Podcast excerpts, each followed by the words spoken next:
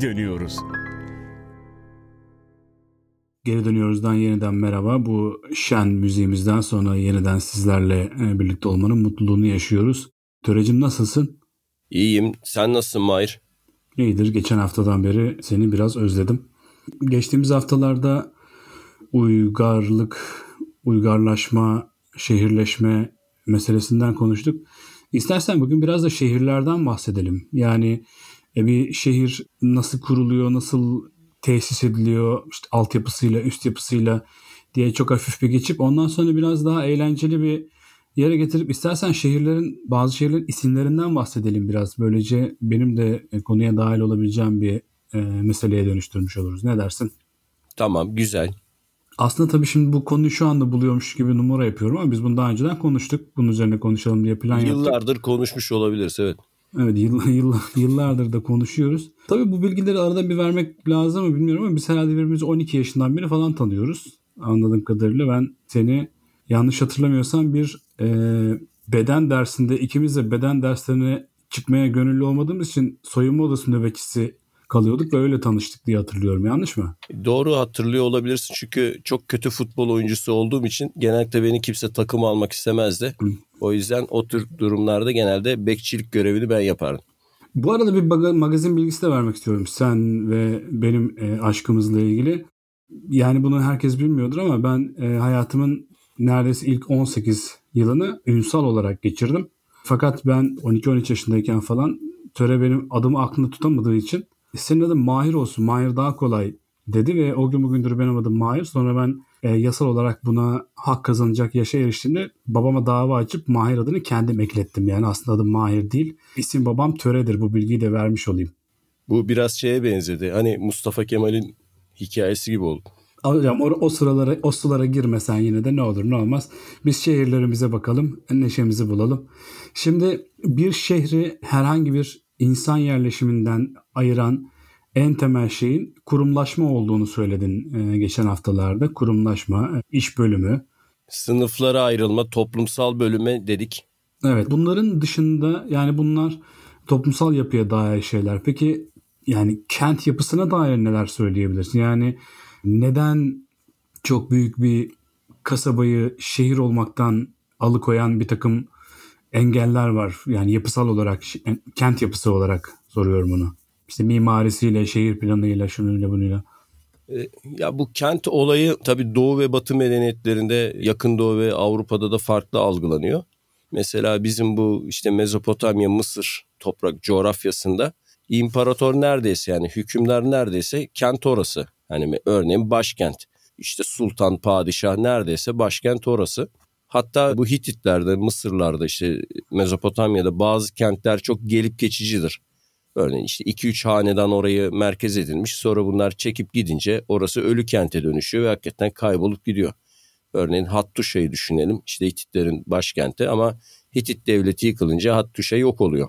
Ama mesela geçen programlarda Kayseri'den söz etmiştik. Kanişkarum'dan söz etmiştik. Ticaret kenti olduğu için o bölge yaşamaya devam ediyor yani bir merkez olarak.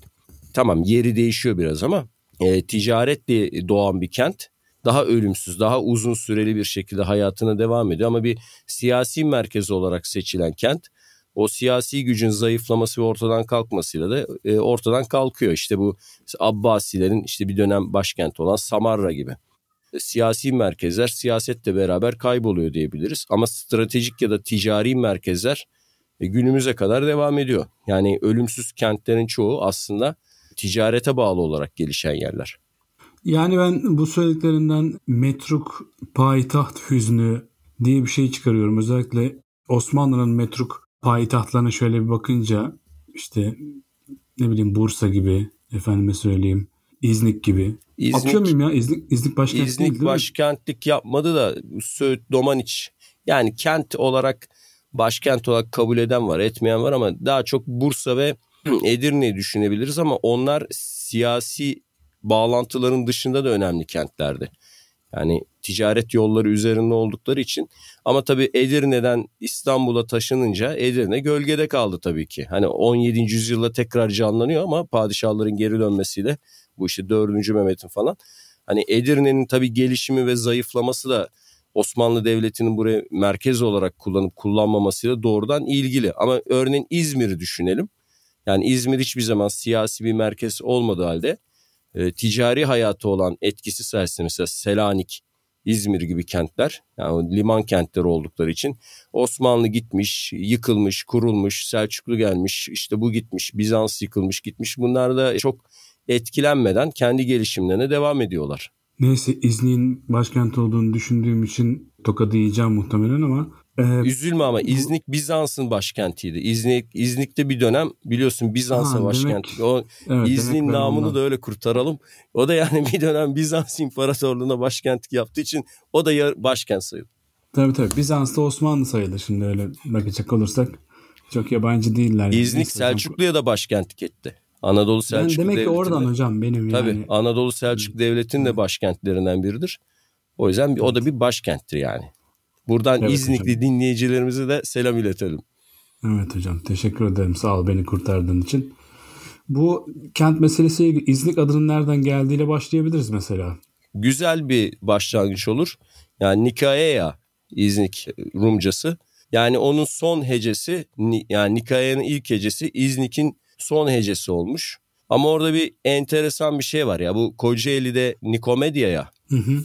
İznik mit diyorlarmış oraya da Osmanlıca'da. Yani İzmit adıyla İznik adının ortasını bir İznik mit gibi bir Osmanlıca şehir adı da var. Bu karışıklığın kaynakları hakkında çok bilgim yok. Ama yani bu Nikaea nasıl İznik oldu? Nikomedya'da nasıl İzmit oldu? Ve ikisinin ortak kökü bu İznik mit denilen sözcükten türediğine dair bir hani şey var. Ama bu nasıl bir değişim geçirdi hakikaten onu ben de bilmiyorum. Hocam belki de bunu İstanbul'un adının etimolojisini konuşurken ki metodu takip ederek açıklamak mümkün olabilir. Ben Yunanca bilmiyorum. Hadsizlik etmek istemem ama Yunanca'da yani polis ve stin poli yani şehre doğru şehre e, yani to the city gibi bir, bir yönelme edatı olduğunu biliyorum Stin'in. Belki de İznik'in, İzmit'in adının önüne de bunları getirerek e, düşünmek sağlıklı olabilir. Bilmiyorum tabii. Tamamen farazi konuşuyorum. Bu İstanbul adı işte yani orijinal tabii metinde Konstantinopolis. Yani bilindiği üzere yani Konstantin'in kenti. E, İmparator Konstantin bu 324'te işte kenti kurma kararıyla adının verilmesi eski Bizantiyon denilen kent yerine bu kuruluyor. Ama tabii şimdi günlük yaşamda yani Konstantinopolis diyen biri var mıydı? Yoktu tabii ki. Yani işte Osmanlı dönemi biliyorsun Araplardan alınan bir Konstantiniye kelimesi var. Ama o da daha çok sikkeler üzerine, paralar üzerine yani resmi belgelerde. Hatta Konstantiniye değil de neyi de atmışlar? Konstantiniye diye yazıyorlar daha çok. Ama günlük dilde yani ne Rumlar Konstantinopolis diyordu ne de işte Türkler Konstantiniye diyordu. Bu işte şiirlerde ve resmi evraklarda kullanılan bir şey. Halk basitçe Stampoli, Stampolis, Stampol diyordu. İşte bu Rumcadan Türkçe'ye geçen sözcüklerde sen de onu iyi bilirsin. Baştaki S sesini Türkler sevmez. Yani bir kelimenin S sesiyle başlayıp arkasından sessiz bir harf gelmesinden zaten Türkçe'de hoşlanılmayan bir e, fonetik ya bu. Başına işte mutlaka i harfi koyuyorlardı. Hani mesela istop denirdi değil mi? Çocuk oyunu vardı biz çocukken. Evet evet. İlk hecede eğer şey varsa iki sessiz harfle başlıyorsa Türkçe'ye gelen yabancı kelime genellikle başına bir elif konmuş eski lisan yani iskelesinden tut da işte ispirtosuna, eflatununa işte hep böyle benzer örnekler var. İstasyon mesela bildiğim kadarıyla. Rumca kelimelerde de bu. Mesela spanaki işte ıspanak olmuş. Skorpit, iskorpit olmuş. Başka aklıma gelen bu tür şeyleri düşündüğüm zaman bütün bu Rumca kelimeleri yani Türkçeleştirirken, Türkçe alınırken bunlar. İstavrit var bir de hocam. Tabii istavrit, istavrit olmuş. Yani hepsinin başına e, Türkler bir ı, i harfi eklemişler ve kend, bu Türkçe fonetiğe dönüştürmüşler. Ya bu Stampol de işte bu şekilde İstanbul olmuş. Bu polis kısmı da ilginç. Yani bu işte Yunanca'da kent demek olan polis. Bu da Türkçe'de enteresan bir şekilde yani her yerde Bolu olmuş. Şimdi bütün Rumca'daki bu P sesleri ve polisler bizde Bolu'ya dönüşmüş. İşte ne olmuş? Tirepolis. Örneğin Tirebolu olmuş. Galipolis, Gelibolu olmuş. Yani bütün bu polislerin biz Bolu'nun kendisi de mi öyle hocam? e, Bolu'nun kendisi de bir polis kökenli. Polis kökenli. Hatta Safranbolu falan da öyle. Yani Anadolu'da nerede bir Bolu varsa yani çok kulağa Türkçe gibi geliyor. Çünkü çok iyi bir Türkçeleştirme yöntemi. Ama aslında onların kökenleri hep polis yani bir şekilde bir şey bir şey polis ya da kısaca sadece polis yani. Bu e, şey için de geçerli yani kelime başlarındaki P sesleri için de geçerli. Mesela Bitinya kralı Prusyas var Helenistik çağda. O kendi adına işte bir kent kuruyor yani Prusa kentini. İşte onu Türkler ne yapmışlar? Bursa olmuş. Başka ne örnek verebiliriz mesela işte Pergamon. Bursa biliyorsun hocam şey aynı zamanda borsa sözcüğünün de kökenidir. Ha, onu da ben bilmiyordum. Nasıl olmuş o? Evet. Yani orası dünyanın ipek borsası olduğu için tabii yani eski dünyanın ha. ipek bursasıymış yani zamanında. Şey Osmanlı döneminde mi yaygınlaşmış? Çok emin olmamakla birlikte büyük ihtimalle. Olabilir. Pergamon işte bu Helenistik kentlerden gene yani Pergamon krallığının başkenti Bergamo olmuş. Başka böyle örnekler çoğaltabiliriz. Yani P sesinin hatta Paleo Castro. Balıkesir olmuş. Yani eski kale.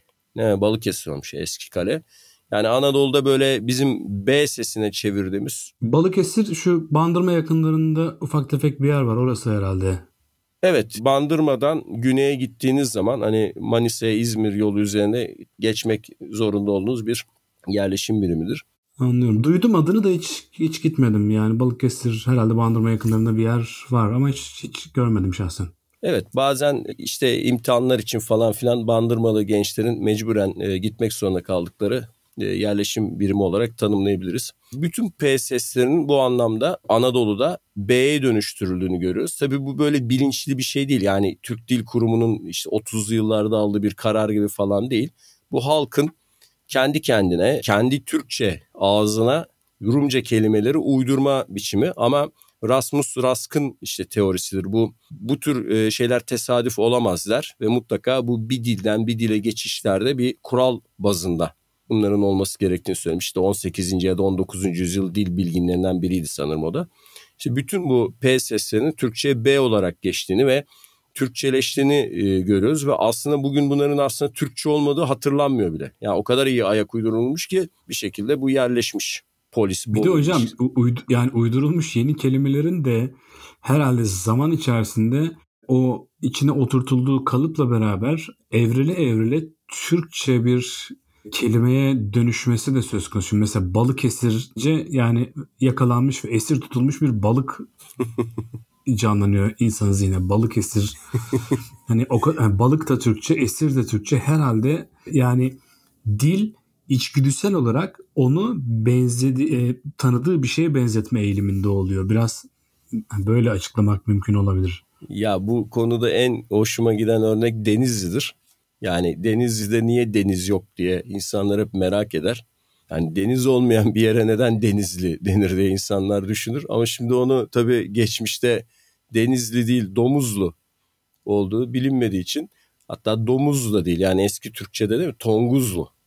Donguzlu tam, evet. Tam Türkçesi Tonguzlu ya da Donguzlu. Yani onu kim kibarlaştırmış bilmiyorum. Yani açıkçası yani şeyde ne zaman müdahale oldu da domuzlu denizli oldu onu bilmiyorum ama yakın zamanlarda olması lazım.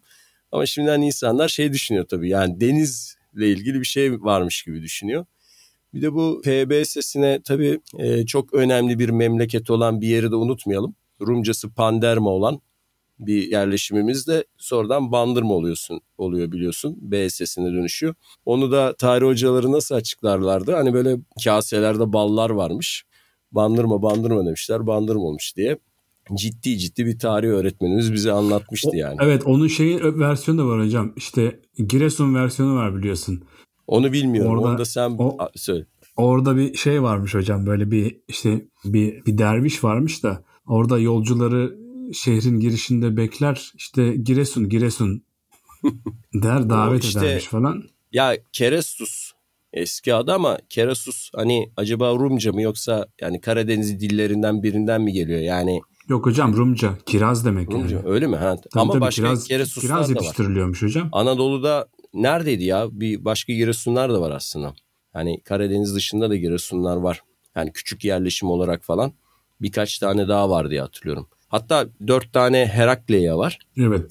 Bu Herakleyaların yani Herakles adından geliyor. Herakleyaların hepsi Ereğli olmuş. İşte Herakleya Pontika var biliyorsun Karadeniz Ereğlisi. Herakleya ya Konya'daki Herakleya var. Diğer iki Herakleya'yı hatırlayamıyorum ama hepsi otomatik olarak Ereğli olmuşlar. Şey, Marmara Ereğlisi var hocam. Ha, tabii tabii şeyde, Tekirdağ'da. tabii o doğru Trakya'da o da var. Hatta hangisinden bahsederken şeylerde kaynaklarda bazen onlar karışır. Ama birbirlerinden hiç haberi olmayan Türkmen boyları bunları otomatik olarak aynı dönemde hepsini Ereğli yapmışlar. Yani o zaman gazete yok şey yok bir şey yok. Merkezi bir karar yok ama hepsi Ereğli olmuş. Ve böyle Türkçeleşmişler yani. Demek ki hocam yani Türklerin sonuçta belli bir e, ses repertuarı var herhalde. O bir şekilde yani bir refleksif bir şekilde o ses repertuarı içerisinde bu şehirlerin isimleri benzer dönüşümler yaşamışlar belki de. Evet tabii bu şöyle yani iki sesli harfin yan yana gelmesini Türkçe istemiyor. Yani Türkçe fonetikte iki sesli yan yana gelmiyor. Geldiği zaman biz bunları yuvarlıyoruz. Hatta kalın sesliyle başlarsa biliyorsun kalın sesli devam etmesi gerekiyor. Hı hı. Mesela biz profesör diyemeyiz değil mi toplum olarak? Yani ben Evet, Türkçe'de profesör deriz hiç... hocam. Yani hep profesör hepsi. Hepsi o olur yani. Hepsi ö olur. Yani neyle başlarsa lokomotif gibi öndeki arkada peşine takılır. Ben hiç yani hayatımda profesör falan diyen birine denk gelmedim yani açıkçası. Öyle biri olsa da herhalde diğer insanlar da onu biraz tuhaf karşılarlardı. Kendimi zorlaya zorla profesör falan. Peki yani bandırmadan yeterince bahsetmediğimizi düşünüyorum. Bandırmayı yeterince övmediğimizi düşünüyorum ama e, konunun ilerlemesi açısından oraya e, dönmeyelim yine. Başka yani ne bileyim işte Antalya'sı var, Isparta'sı var, işte ne bileyim Diyarbakır var, Adana'sı var. Bunların hepsi şey mi? Bunların hepsi e, Rumçadan gelen isimler mi? Yani genel mesela Sparta Isparta ilişkisi de o demin bahsettiğimiz baştaki S sesinden haz etmeme geleneğine dayanıyor. Yani Ee, 300 Spartalı aslında Ispartalı mı hocam? Yok onlar gerçekte tabii Yunanistan'da Mora'da gerçek Sparta. Yani bizimki e, bizim Sparta değil o. Yunanistan'daki Sparta ama mesela Simirni'nin İzmir olması da yani gene bu geleneğin bir devamı. Yani Simirni'den İzmir'e evrim. Yani senin bahsettiğin gibi bu anlamda yani Nikaya'nın İznik olması da belki böyle bir şey olabilir. Yani böyle bir ekleme olabilir. Ona bir bakmak lazım yani şeylerine, kaynaklarına. Antalya işte gene Helenistik krallardan kenti kuran Atalios'tan geliyor. Oraya da neye gelmiş hocam? Ne harfi gelmiş? Ya onu bilmiyorum. Ee, Yunanca'nın bazı şeyleri var. Değişimleri var. Yani dönemsel değişimler var. Yani aslında adamın adı Attalos. Aslında Pergamon kralı sülalesi onlar. Attaloslar. Aslında şeydir bunlar. Anadolu'yu Roma'ya miras bırakan bir kral işte. Üçüncü Attalos. O hangi Attalos bilmiyorum tabii. Antalya'yı kuran şimdi hatırlamıyorum da. Bunlar Roma'yı e, Anadolu'ya davet eden bir Ege krallığı. Antalya önemli bir liman. Galiba heykelini de diktiler Attalos'un. Hatta heykelin dikilmesine işte karşı çıkanlar falan oldu. Yani Türkiye'de bildiğim kadarıyla çok fazla kent kurucusu heykeli yok. Yani bugün mesela İstanbul'da bir Konstantin heykeli falan. Ben hiç öyle bir şey bilmiyorum. Hani onun hatırasına atfen ama Antalya'da var böyle bir heykel diye hatırlıyorum. Hocam Antakya'nın adı nereden geliyor? O da Antiyokos'tan. O da şimdi İskender öldüğü zaman şöyle başlayalım o zaman. İşi başa saralım. İskender öldüğünde bir varis bırakamadı. Çok küçüktü oğlu ve oğlunu hemen öldürdüler. İskender'in generalleri ya Diadokos dediğimiz generaller Anadolu'yu paylaşıyorlar kendi aralarında. İşte daha sonra bu da küçük küçük krallıklar kuruluyor Anadolu'da. Bunlardan bir tanesi de Selevkos krallığı yani İskender'in generallerinden biri Selevkos. O da Anadolu'nun büyük kısmında hakim oluyor ve kendi adına birçok kent kuruyor. Yani bugün mesela o Silifke adı. Hani Silifke deyince insanların aklına çok Türkçe ve Türkmen bir isim gelir. Hani Silifke denildiğinde aklımıza hemen böyle yani neredeyse böyle otantik bir Türk adıymış gibi yerleşmiştir. Ada, ama o da aslında e, Selevkos adından geliyor. Aslında çok Selev, Selevkia orijinali çok Selevkia var. Mezopotamya'da da var Selevkia. Hı hı. Şeyde Babil yakınlarında. Yani büyük bir devlet olduğu için bunlar Selevkoslar. Her yerde var bu Selevkiyalardan. E, bizdeki de Silifke olmuş. Başka bir yerde Silifke olmuş mu peki? Bildiğim kadarıyla yok. Yani diğer okunuşları ama şöyle Silifke çok böyle Arapça gibi bir yandan da. Belki şeylerde de Mezopotamya'daki Selevkiya'yı da e, Araplar böyle telaffuz ediyor olabilir. Ona bakmak lazım. Yani mesela Araplar nasıl isimlendiriyor Mezopotamya'daki Selevkiya'yı? nasıl seslendiriyorlar ona bakmak lazım. Çünkü Silifke'de bir şey var yani böyle bir Arabi bir müdahale görmüş gibi yani isim olarak. Çünkü Araplar biliyorsun bir dönem o Torosları aşıp falan bölgeye geliyorlar gidiyorlar. Antakya Antakya'da çok aslında yani Antoekea diye geçiyor. O da aslında sadece bizdeki Antakya yok birkaç Antakya daha var. Fakat diğer Antakyalar tabii kaybolup gitmişler. Bu bizdeki Antakya en önemlileri ve ilk akla gelen yani Antiyokos'tan kalan en önemli kent bu. Yani niye bu kadar önemli? Çünkü bildiğim kadarıyla hatırladığım kadarıyla mesela Hristiyanlığın bu isimle ve bu kimlikle doğduğu kent aslında Antakya. Yani Hristiyanlar daha önce de var da kendilerini tam olarak bu isimle ifade edip e, bir kilise teşkilatı kurmaya başladıkları kent Antakya diye biliyorum. Yani Hristiyanlık Galile'de doğdu ama şekillenişi yani bir kurumsal adım atması tabii Antakya'da olduğu için çok önemli de bir yer. İşte kilise geleneğinde önemli bir yer. O yüzden diğer kentleri ismi aşmıştır yani. Başka Antakyaları unutturmuştur yani. Farklı Antakyalar var ama mesela Herakleyalar öyle değil yani. Karadeniz Ereğlisi de önemli, Konya Ereğlisi de önemli ama Antakya bir tane yani. O en önemlisi.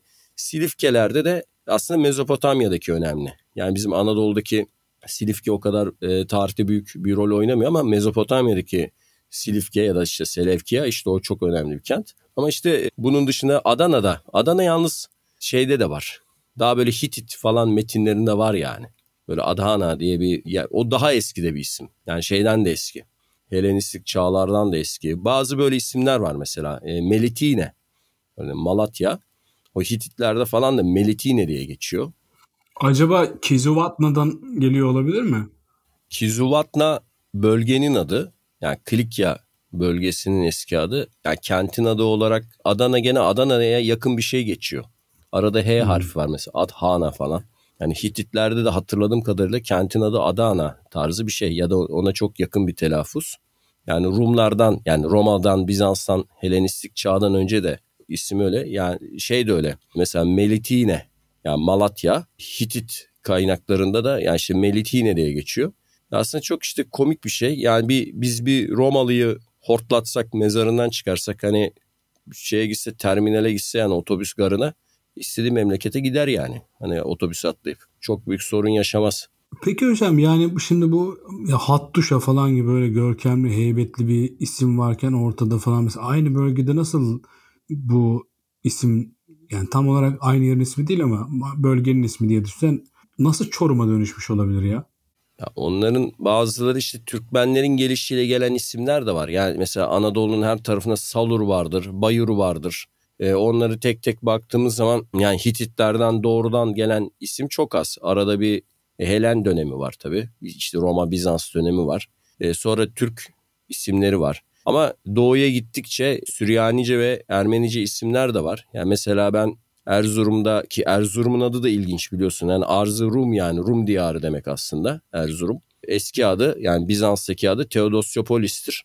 Yani İmparator Theodosius tarafından kurulan bir kent. İsim değişmiş ama yani Rum izi kalmış. Aslında birçok kentte bu Rum izleri uzun süre durmuştu. Şeyleri bilirsin hani örneğin Kırklareli daha düne kadar hani 40 kiliseydi. 30'lara 40'lara kadar 40 e, kiliseydi Kırklareli. Tekfur Dağı'ydı mesela. Tekirdağ eski adı Tekfur Dağı'ydı. Olimpos Dağı yani Ulubat bölgesine eskiden Ulubat Gölü'ne Apolyont benim çocukluğumda bile hala Apolyont Gölü denirdi. Bu Uludağ örneğin Keşiş Dağı'ydı yakın zamanlara kadar. Yani birçok bu isim aslında son dönemlere kadar yakın dönemlere kadar kalıp bazıları işte böyle ne bileyim işte kilise, rahip, keşiş bu tür isimleri kalmasın fazla hafızada değil değiştirilmiştir yani böyle örnekler de var. Yani Türkçe de olsa bir zamanlar orada işte Bizanslıların yaşadığına dair bazı isimler bize bilgi veriyor. Hatta biz çocukken hatırlarsın Antakya'da Amanos dağlarını Nur dağları yaptılar. Hani bir gün atlasları bir açtık. Yani 40 yıllık 40 yıllık da demeyeyim yani işte 2000 yıllık Amanos dağları bir haritada böyle Nur Dağları olmuştu. Öğretmenler artık bize Nur Dağları diyeceksiniz çocuklar falan hani işte demişlerdi ama tutmadı yani tutmayan şeylerden biridir. Amanos yerine Nurdağı dedirtmek. Şey de bilirsin hatta hatırlarsın mesela Avşa Adası. Resmi adı Türkelidir aslında. Yani Avşa diye bir yer yoktur resmiyette. Nüfus kağıtlarında belgelerde Türkeli diye geçer ama halk hala işte eski adını yani Afsya ya da Af, Afusya'dan türemiş olan Avşa adını hala kullanıyor yani. Tabii tabii ben yani benim bütün akrabalarım hala Gökçeada demezler İmroz derler. İmroz daha yaygındı yani çok yakın zamanlarda artık Gökçeada'da hakim bir isim oldu. Bu arada sen konuşurken ben e, kontrol ettim. Çorum adı Çevrim'den geliyormuş hocam. Orası dağlarla çevrili bir ova olduğu için Çevrim diye Türkmenler geldikten sonra oraya Çevrim demeye başlamışlar. Çevrimde biliyorsun eski yazıyla yazarsan çevrim yazmakla çorum yazmak arasında pek fark yok. Zamanla söylene söylene herhalde çavrim sözcüğü öyle bir şekilde çoruma dönüşmüş. Evet yani bu bunların hepsini bilmek için birçok dil bilmek gerekiyor. Hani demin dediğim gibi örneğin doğuya gittiğimizde Ermenice'den gelen isimler var. Örneğin bir Çemiş. Biliyorsun bu isimde bir Bizans imparatoru var. Ioannes Cizimiskes diye işte Ermeni kökenli olduğu iddia edilir o imparatorun. Yani Çemiş Gezekli Ioannes'te bir Bizans imparatoru var. E, ben orada kazıda bulunduğum zamanlarda Erzurum'da halkın hala bu isimleri kullandığına şahit olmuştum. Hatta haritada köyü bulamıyorduk. Ya mesela işte Salasor köyüne gideceğiz. Soruyoruz işte Salasor köyü nerede? Burada ya haritada yok. Ama halk Salasor diyor. E, halbuki haritada Sarıyayla olmuş. Ama öyle bilen de yok yani resmi adını bilen Bahar yok. kırmızı olsaymış hocam. ya Mankizert Dağı'na mesela öyle diyor halk. Yerel isimler o da hala yaşıyordu, devam ediyordu. Cinis mesela Mankizert gibi. Ama resmi haritada yani il haritasında hiçbirini bulamıyorduk. Yani halk başka isimler veriyordu. Hala eski isimleri kullanıyordu, eskileri. Ama harita bu sefer de biz harita okuyamaz hale geliyorduk. Köylünün tarif ettiği yerle haritadaki yeri bir türlü ancak böyle karşılaştırarak buluyorduk. Yani bayağı zorluk çekmiştik. E tabi oradaki isimlerin kökenlerini falan anlamak için tabi o tarihi bilmek gerekiyor. Birkaç dil bilmek gerekiyor. Yani Karadeniz'de de aynı şey geçerli. Yani şimdi tamam hani Bizans dönemindeki isimler evet çok yakın. İşte Trapezon mesela işte Trabzon'un eski adı işte Sinope başka Riezus mesela Rize'nin eski. Bir tek Samsun biraz uzaklaşmış herhalde Amisos'tan. Amisos onun da adı. Evet orada bir şey var. Yani bir, bazen bu işte yazım hatalarından kaynaklı senin dediğin gibi hani Osmanlıca yazıma geçirirken şeyler de olabilir. Hani halk dilinden değil de resmi dil kaynaklı şeyler de olabilir. Bir de acaba bu İstanbul'un başına gelen şey gelmiş olabilir mi? Yani Stinamisos zamanla öyle olabilir. Samsun gibi olmuş olabilir mi? Yani olabilir. Burada tabii yani bir biz eski çağ dil bilgimiz tabii eski çağcı arkadaşlar kadar şey hakim değiliz ama yani belki onlar bunları dinledikten sonra doğruları bize ulaştırarak ya o tam olarak şundan değil de bundan geliyor gibi. Ama Karadeniz'deki bu isimleri de hani çözebilmek için biraz yerel dilleri de orada e, bilmek gerekiyor. Yani bunlar hani Helenleştirilmiş, Yunancalaştırılmış ama aslında çoğu Yunanca da değil yani köken olarak. Çünkü yani o Yunanca da oraya sonradan giren bir dil neticede. Peki daha doğuya gittiğimizde genellikle işte Kürtçe, Arapça, Ermenice hatta Süryanice isimlerin de repertuara girdiğini görüyoruz. Ve genellikle kıyılarda Yunanca'nın hatta kıyılardan biraz daha içeriye girdiğimizde Latince'nin e, hakim olduğunu görüyoruz. İç Anadolu'da bir takım belki daha eski topluluklardan işte ne bileyim Friglerden şuradan buradan isimler var. Galatlardan isimler var. Herhalde... Galat adı üzerine biraz duralım istersen. Duralım Çünkü hocam. Galat Kelt demek aslında. Yani bu ya da Gal, Galyalı, Galli demek.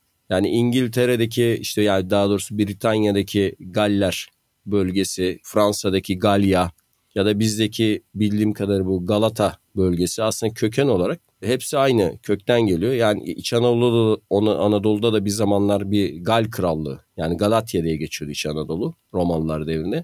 Ama onların hani İstanbul Boğazı üzerinden geldiklerine inanıldığından Boğaz'ın işte bir karşı tarafına yani şeyin Pera tarafına bir dönem Galatya falan da denilmiş.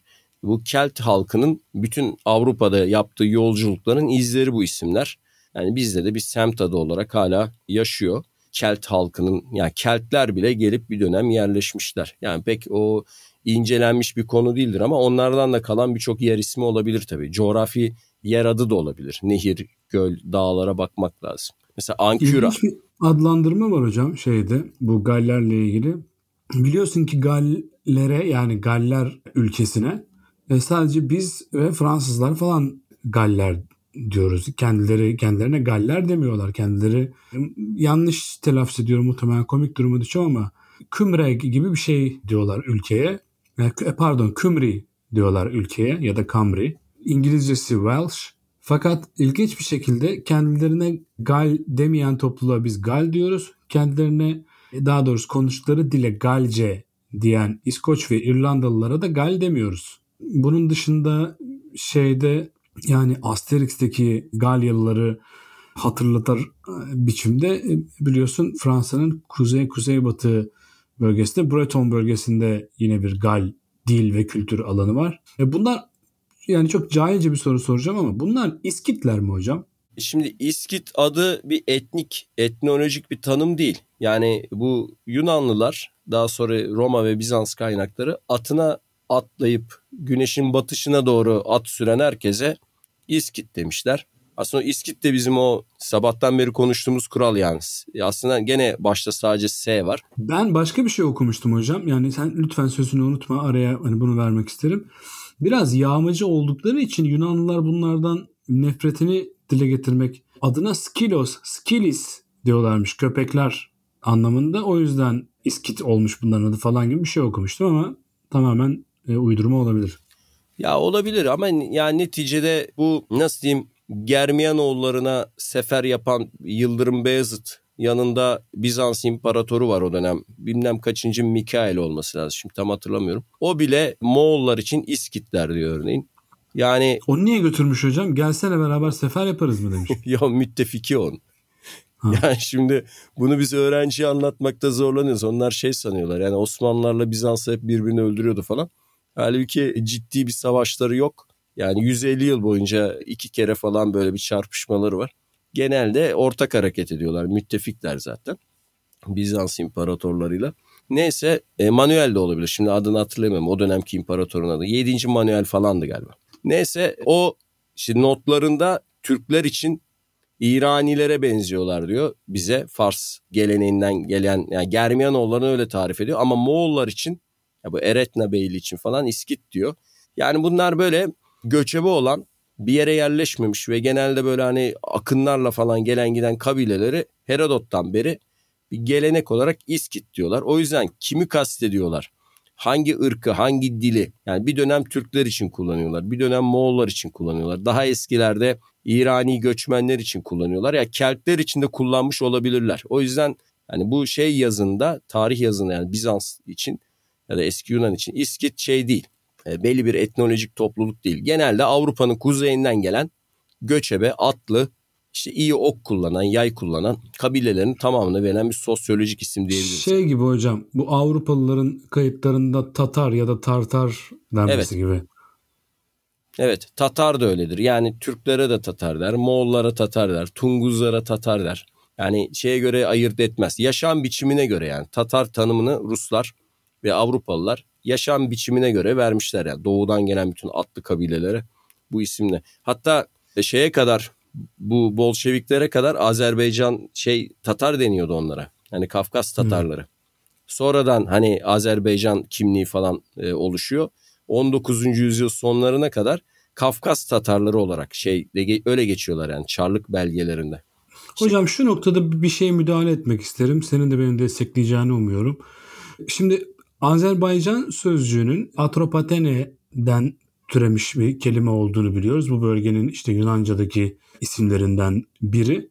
Bu zamanla o, o oradaki yerel dillerin e, işte dediğimiz gibi o kendi ses repertuarıyla Azerbaycan'a dönüştüğünü biliyoruz. E, bu nedenle yıllardır süre giden bir yanlışı düzeltmek isterim. Azeri denmez. Azerbaycanlı denir. Çünkü Azeri diye bir şey yoktur. Yani o hani Atropateneli anlamında Azerbaycan denir ki Azerice de denmez. Hatta Azerbaycan'ın anayasasında eğer yanlış hatırlamıyorsam 21. madde falan olması lazım. Azerbaycan'ın dili Azerbaycancadır der. Bu süre giden bir yanlışa dur demek istedim hocam. Sen ne diyorsun? Ya zaten hatırladığım kadar ateş ülkesi anlamına geliyordu. Atar ya da Azar, Azer çeşitli İrani diyaleklerde ateş anlamına geliyor diye hatırlıyorum. Yanlış hatırlıyorsam sen söyle. ülkenin o dönem işte Mazda dininde hani kutsal ateş şey ülkesi olarak geçiyor. Birçok orada sönmeyen ateş tapınakları var. Muhtemelen bu şeydi yani neft. Yani bu işte petrol çıkan yerlerde sönmeyen ateşler falan doğal olarak da var ya. Yani bu Zerdüşt inancında, Mazda inancında bu bölge kutsal ateşin ülkeleri, kutsal bir ülke olarak görülüyordu ve isim buradan geliyor diye hatırlıyorum. Yani sonradan işte orta çağlarda Atar Patakan gibi isimler e, yuvarlanarak işte Azerbaycan'a dönüştü diye biliyorum. Ha dediğin doğrudur. E zaten o konuda birçok itirazlar oluyor yani işte Azerice terimine karşı artık yani bu yanlış kullanımın terk edilmesine dair birkaç e, yazıda okumuştum açıkçası. Yani bu açıdan destekliyorum ya.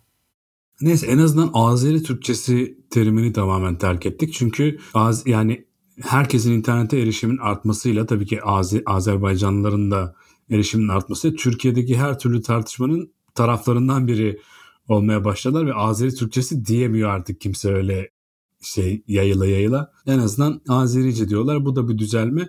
E, hatta bu düzeltmelere başlamışken hocam bir de şeyi eklemek isterim. Urduca da denmez hocam. Urdu ya da Urdu dili denir. Çünkü Urdu zaten dilin adıdır. Yani şey gibi e, İbranicece demek, Arapçaca demek gibi bir şey. Dilin adı Urdu.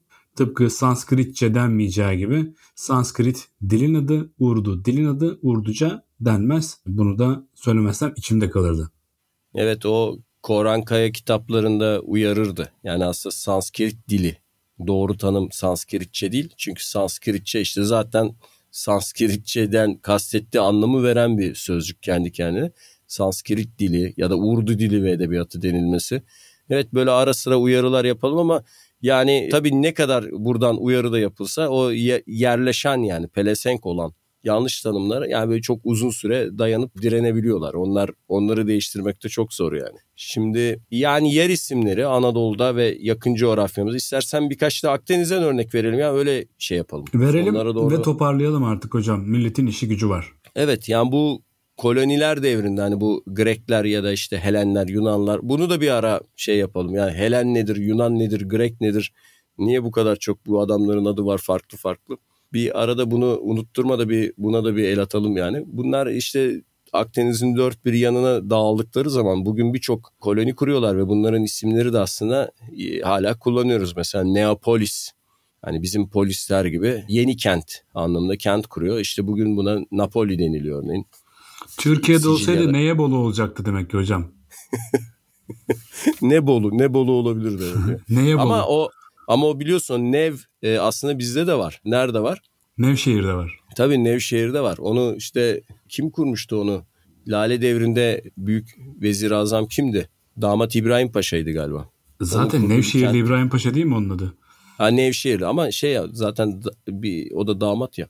Nevşehirli İbrahim Paşa onu yani onu biz de işte Farsçadan alarak kullanmışız yani Nev adını. E, onlar aynı kökten geldikleri için Nea ve Nev bizde de kullanılan yerler var tabii. Yani Nev çoktur aslında yerleşim şeylerini. İşte Akdeniz'de de benzer şekilde polisler var. Hatta bir ilginç bir örnek daha verip bitirelim. Benim hatırladığım kadarıyla iki önemli Tripolis var. Hatta üç müydü? Tabii üç tane Tripolis biliyorum. Bir tanesi bizdeki Trebolu. Bir tanesi işte e, Lübnan'daki Trablus. Öbürü de Afrika'daki yani Libya'daki Trablus. İşte ikisini ayırmak için sonra Araplar ne demiş? Hani birisine Trablus Garp, öbürüne de Trablus Şam demişler. Suriye Tripolisi demek için. Mesela benim bildiğim bu üç tane de Tripolis var. Daha fazla da olabilir ama şimdi hatırlayamadım. Yani bunların üçü de aynı Tripolis'ten geliyor kök olarak. Ve işte bir tanesi batıda olduğu için Trablusgarp adını alıyor. Yani bu bizim tabii daha aşina olduğumuz bir isim. Hocam Orta Çağ'dan itibaren yaygınlaşmaya başladı dedin ama Tevrat'ta da e, Lübnan olarak geçer Lübnan'ın adı. Kenan'a Lübnan mı diyorlar?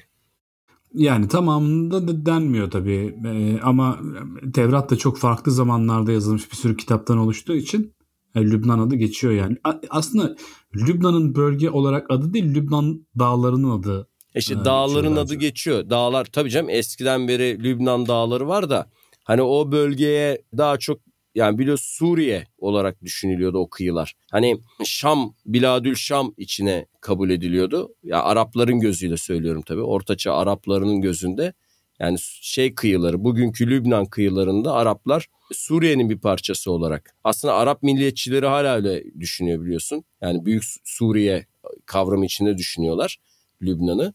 O yüzden ya Orta Çağ'da işte Şam diyarı denildiğinde, e, Biladül Şam denildiğinde hani otomatik olarak Suriye'yi bunun içine şey Lübnan'ı da bunun içine dahil ediyorlar. Hani aslında onu da örneğin biz Şam derken başkenti kastediyoruz. Halbuki orası işte Damaskus yani Dımaşk sadece e, kentin adı ayrı. O Araplar ise Şam dediği zaman işte bildiğin gibi bütün ülkeyi yani çok geniş bir coğrafyayı kastediyorlar. Bizden farklı kullanıyorlar. Hocam hatırlarsın tabelalarda da Demeşk yazar zaten şeyde Suriye'de de hani bu, bu yol Şam'a gidiyor demez Demeşk'e gidiyor der. Evet.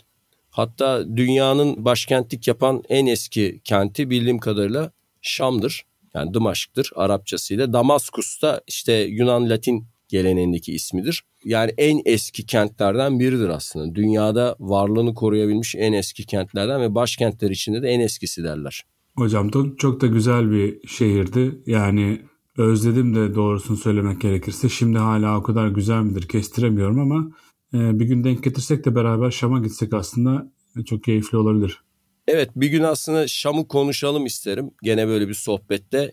Çünkü ben Şam'ı görmedim. Yani Halep'i gördüm ama Şam'ı görmedim. Böyle bir hata yaptım. Oraya da öbür yıl gideriz. Gelecek sene de Şam'a gideriz diye düşünürken işte bir daha gitme şansı ortadan kalktı. Ama sen oraları görmüştün. Yani bir şeyde de o işte Emevi Camii, Ümeyye Camii'ni vesaire Şam'ı, çarşılarını, tarihini de bir konuşuruz yani bir Suriye bölgesini. Evet ben e, epey uzun kaldım hatta gittiğimde birkaç sefer gittim. Yani Arapça öğrenmeye gitmiştim oraya. Ve şansım yaver gittiği için Arap arkadaşlarım olmuştu ve beni onlar çok iyi gezdirdiler. Hani böyle her yeri gördüm, her yeri epey tecrübe etme şansım oldu. Hamidiye Çarşısı denen çarşı çok Osmanlı bir çarşı. Zaten Abdülhamit zamanında yapıldığı için Hamidiye Çarşısı. Keza bu Hicaz Demiryolu'nun en yakışıklı tren istasyonlarından biri de yine Hamidiye istasyonu Şam'daki. Ee, güzel bir şehir. Aslında daha da yaşlanmadan seninle bir gidelim, gezelim isterim. Palmire'ye gitmiş miydin Mahir? Palmira şu e, yaşayan en büyük Roma tapınağının halen ayakta bulunduğu şehri kastediyorsun değil mi? Ya şimdi Baalbek tapınağı alması lazım da hani onu bir dönem işit çünkü büyük zarar verdi ya kente. Hani oraya gitmiş miydin?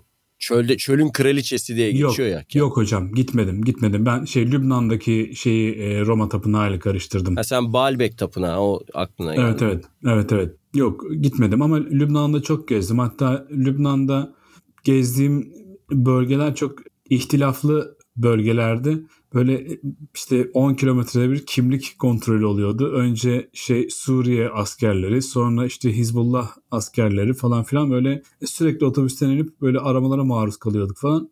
Ben o BK'ya falan filan hep gittim gördüm oraları. Çok şimdi BK deyince böyle sadece şey böyle işte silahlı örgütlerin eğitim aldığı bir yermiş gibi canlanıyor değil mi? Çok güzel bir yer tabii. Ar- arkeoloji açısından zenginlik görmeye gittin tabii ki.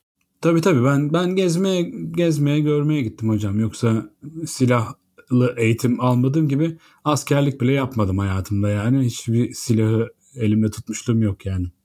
Evet bir ara sıra bu Suriye'ye bir değiniriz. Çok güzel Halep de güzel bir kentti.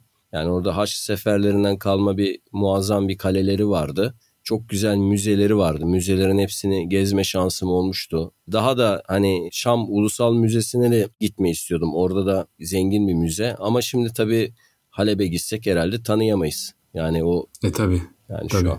Neyse hocam biraz hüzünlü sonlandırıyoruz. Maalesef savaş manzaraları her gün gözümüzün önüne düşüyor. Hala hazırda devam eden bir savaş da varken. Yine de bu haftaki geri dönüyoruz da bizi yine tenviratınla nurlara boğduğun için, ziyalara boğduğun için e, sana teşekkür ederiz. Yine çok değerli bilgiler verdin. Yine Sencer'in deyimiyle e, bize ortamlarda satılacak bilgiler verdin. Çok teşekkür ederiz. Bizi çok mutlu etti bu bilgileri bizimle paylaşıyor olman. Ben sana çok teşekkür ediyorum. Senin söylemek istediğin bir şey var mı? Ben de teşekkür ederim. Çok eğlenceli bir programdı. Ben de birçok şey hatırlamış ve öğrenmiş oldum. Bir dahaki programda görüşmek dileğiyle deyip sonlandıralım. O zaman bu programımızın adını isim şehir koyalım. Önümüzdeki hafta yeni bir konuyla e, yeniden geri dönüyoruz. Görüşmek üzere. Kendinize dikkat edin. Kendinize iyi bakın. Hoşçakalın.